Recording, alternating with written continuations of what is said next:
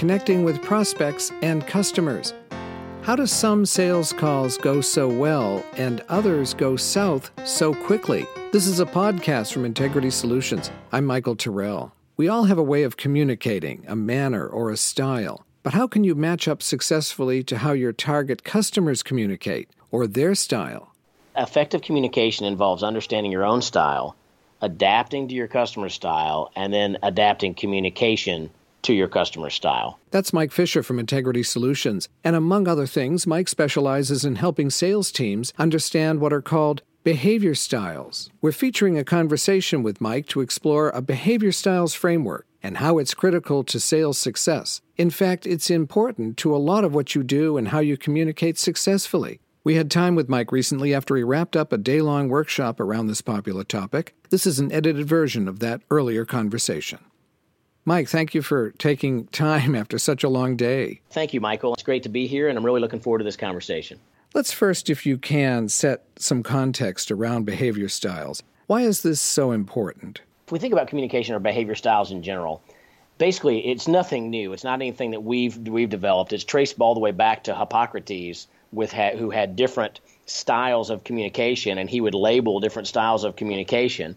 And so it basically has come through the ages of understanding that people communicate differently.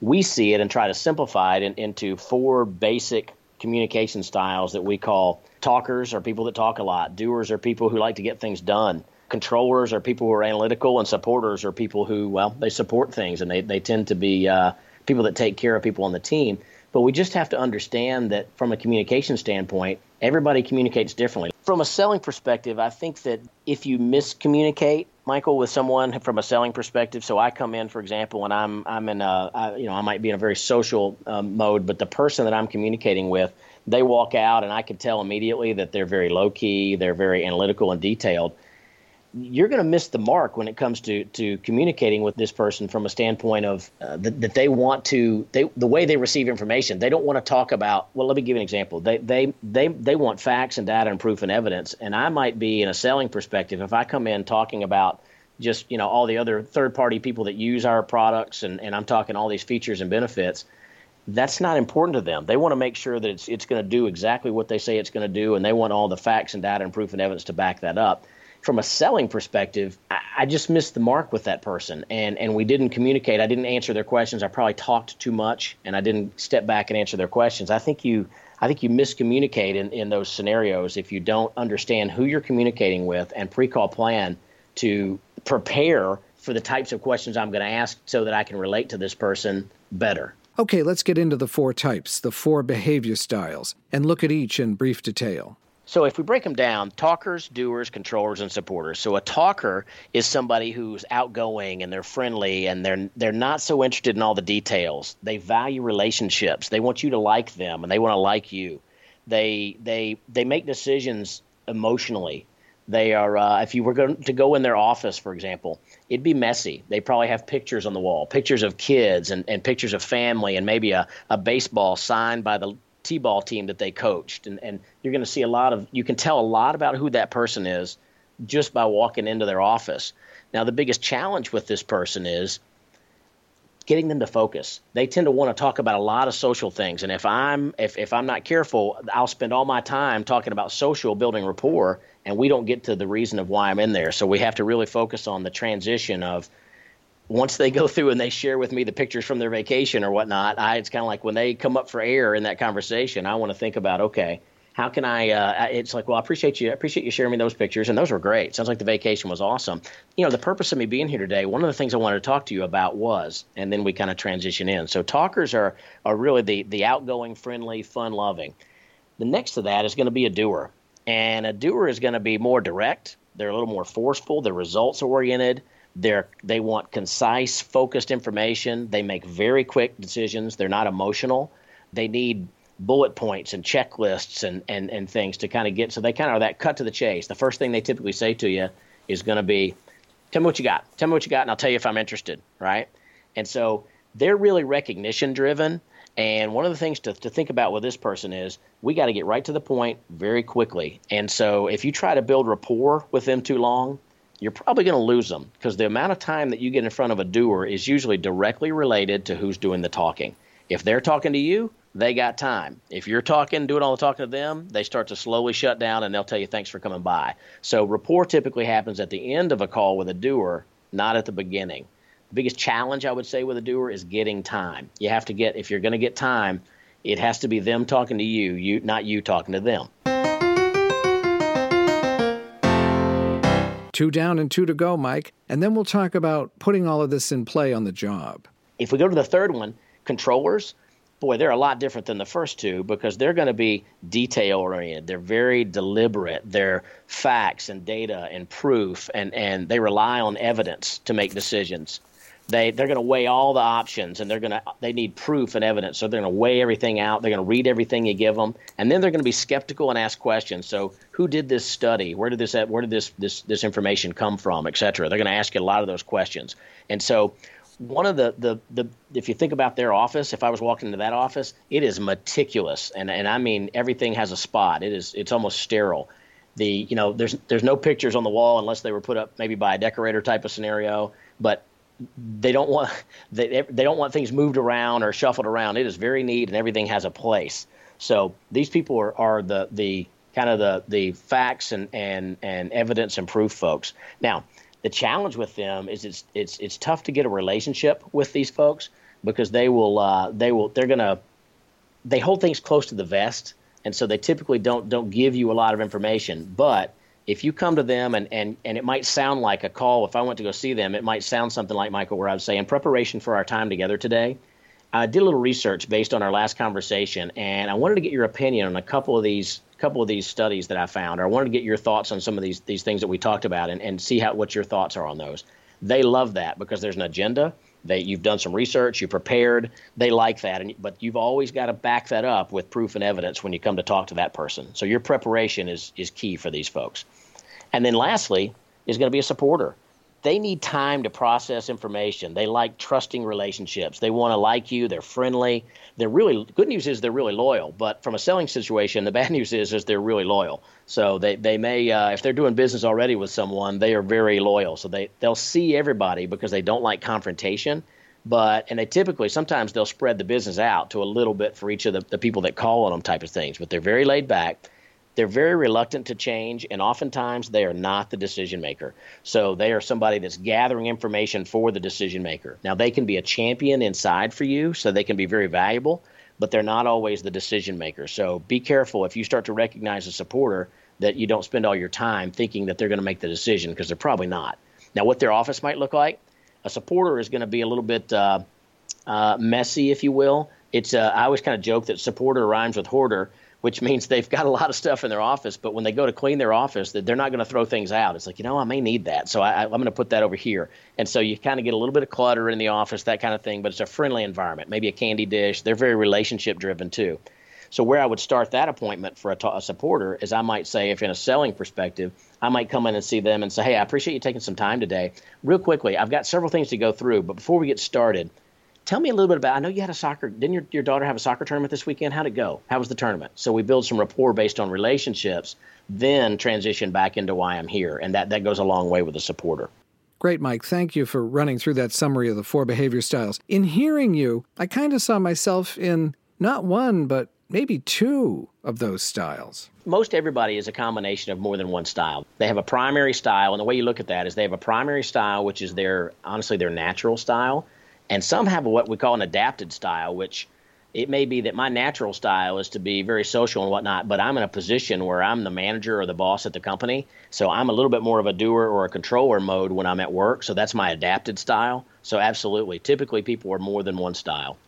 There's times that I know relationships that I've had in a selling relationship where this person's very much a talker, but I go to see them today, and because of circumstances that have nothing to do with me, they're in doer mode. They're behind. They're trying to get things done, and they're they're there. So I just have to use some emotional intelligence and recognize, all right, do I is this a good time to call on this person or not?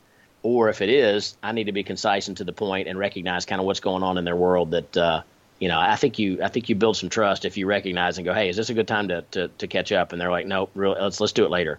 I've found that to be, hey, I appreciate you doing that because I recognized it. So sometimes even the, the mode that you think they're in be prepared that this may not be where they are when you get there. Mike, can you talk about how we put all this in play on the job? Here's what we find when when I typically when we when when they, we get a chance to teach this and they go and they're working the first week of the of them coming back where we follow up with them this is usually the number one thing that they've that they've done and they'll always come back and go oh my gosh I had somebody that this week that I, I just I didn't realize that they were this guy was a controller and I've been going in there in my talker mode and that's why I've missed I had I prepared questions I had some specific things I wanted to show them and share with. We had a totally different call and they're very excited about the fact that they they got more information or got further with this prospect than they ever had based on taking some time to prepare those behavior styles. And I think once they do that you don't have as many misses as far as looking at behavior styles because then they get some confidence from it and they realize, wow, there's there's a lot to this. When you start to open communicate the way they want to, people will really open up to you. It's just very natural. Now here's the thing they have to remember: who has to adapt? Well, I do. They're not going to adapt to me. I have to adapt to match their style. So I'm the person that has to be aware of of the who what style they are, and and that which means I need to know exactly what my style is to be able to adapt to match their style. You know, so it's real important that I, I know what style I am as well. If I'm a doer, for example, and I do not like small talk, if I'm a doer, what I mean by that when I say adapt is I have to recognize there's probably going to be a little bit of rapport on this call, and I need to ask them a quick question about how their weekend was, or tell me about Billy's soccer game, or whatever. And I'm going to have to go there as a doer just to give them a few minutes because I know that's gonna that's gonna warm this person up when I see them. So when I yeah when I say adapt, it's just recognizing that it is not natural for me to have that small talk, but in this particular call, I, I it, that's where I'm gonna I'm gonna ask them some questions and, and try to get out of my comfort zone one thing I want to say is that, that just there are certain things that motivate each of the styles. And if we can recognize and, and kind of flex to match their styles, you tend to get a lot further a lot faster. If you have talkers and doers, understand that they are motivated by recognition. So if you go into a, an office, for example, I didn't mention this, but a talker or a doer, you're probably going to see some plaques and some recognition and some some some certificates and whatnot. But when it comes to to you know, if you if you look in there, talkers and doers are very driven by recognition. Where a supporter or a controller is going to be much more safety and security, and, and, and they're going to be security driven and making sure it's the right choice or the right decision. If you think about doers and controllers, they're more along the lines of results oriented uh, they're driven by ROI, and so they're going to look at what's the bottom line and how's it going to impact us.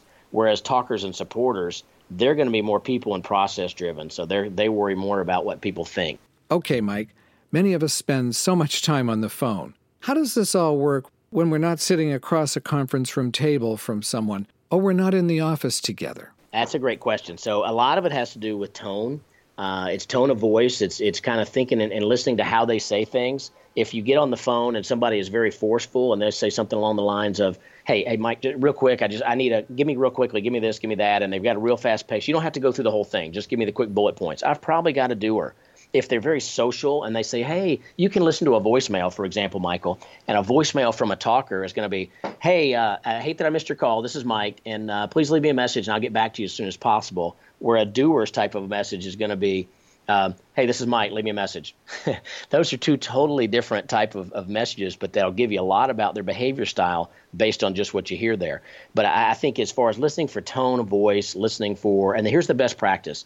If you're thinking about about behavior styles on the phone, try to mirror and match what you're hearing from the other end of the line. If they go very quickly, then I'm going to go pretty quickly, and I'll recognize, okay, probably got a doer here. If they're very analytical and slow and methodical, probably going to be more controller. So I need to match that behavior style.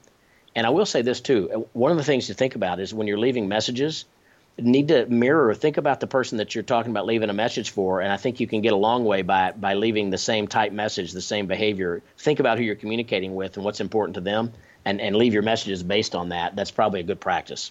We're summarizing a lot here, Mike, and we've talked about in person, on the phone, but what about email? I can't tell you the number of times that I've added behavior styles into the emails that I write. And I will I will think about I'll start to write a quick email that says, Hey Michael, how are you? Hey, how's the weather? How's everything going up in New York? I hope things are going well. And then I'll go, wait a minute, delete, delete, delete, delete. Michael's a doer. He didn't care about the weather and how things are going. So let me just hey Michael, a quick point out real quickly. Here's the here's the message I told you I'll send you and, and I've attached it. And that's all I put. So I gotta think about the person that I'm communicating on email I can't tell you the number of times I've had to stop and really think about how they like to communicate and then realize that this email is not communicating. I've given them four paragraphs and there's no way he's going to read that. So I got to back up and go, this guy's a talker. He's not going to read all that stuff. He's just, he, you know, try to give him just a little bit of something and then put it in a concise manner. Whereas a doer wants quick bullet points and stuff. So thinking about who you're communicating with in your emails, I think is a, is another area where you can use uh, behavior styles to your advantage.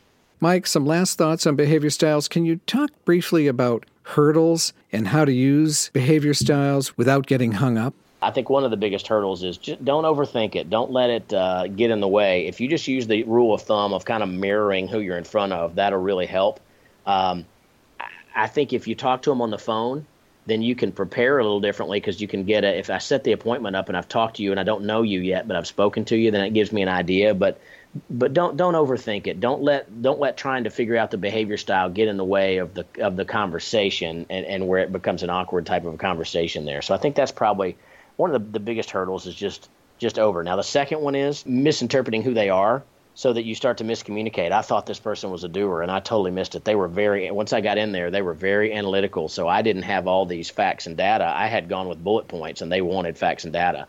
So I think it's uh, it's kind of maybe misdiagnosing who they are uh, when I'm first meeting them. I, I got to get them talking to me versus me talking to them, and that that comes down to thinking of well thought out questions. That if you ask well thought out questions of, of any style, you'll be able to tell, let them talk to you, and that gives you a little bit more time to, if they give you short, concise answers, you're going to know pretty quickly, all right, I've either got a doer or a controller here versus a talker and a supporter who's going to give you long, drawn out, you know, welcoming type of answers.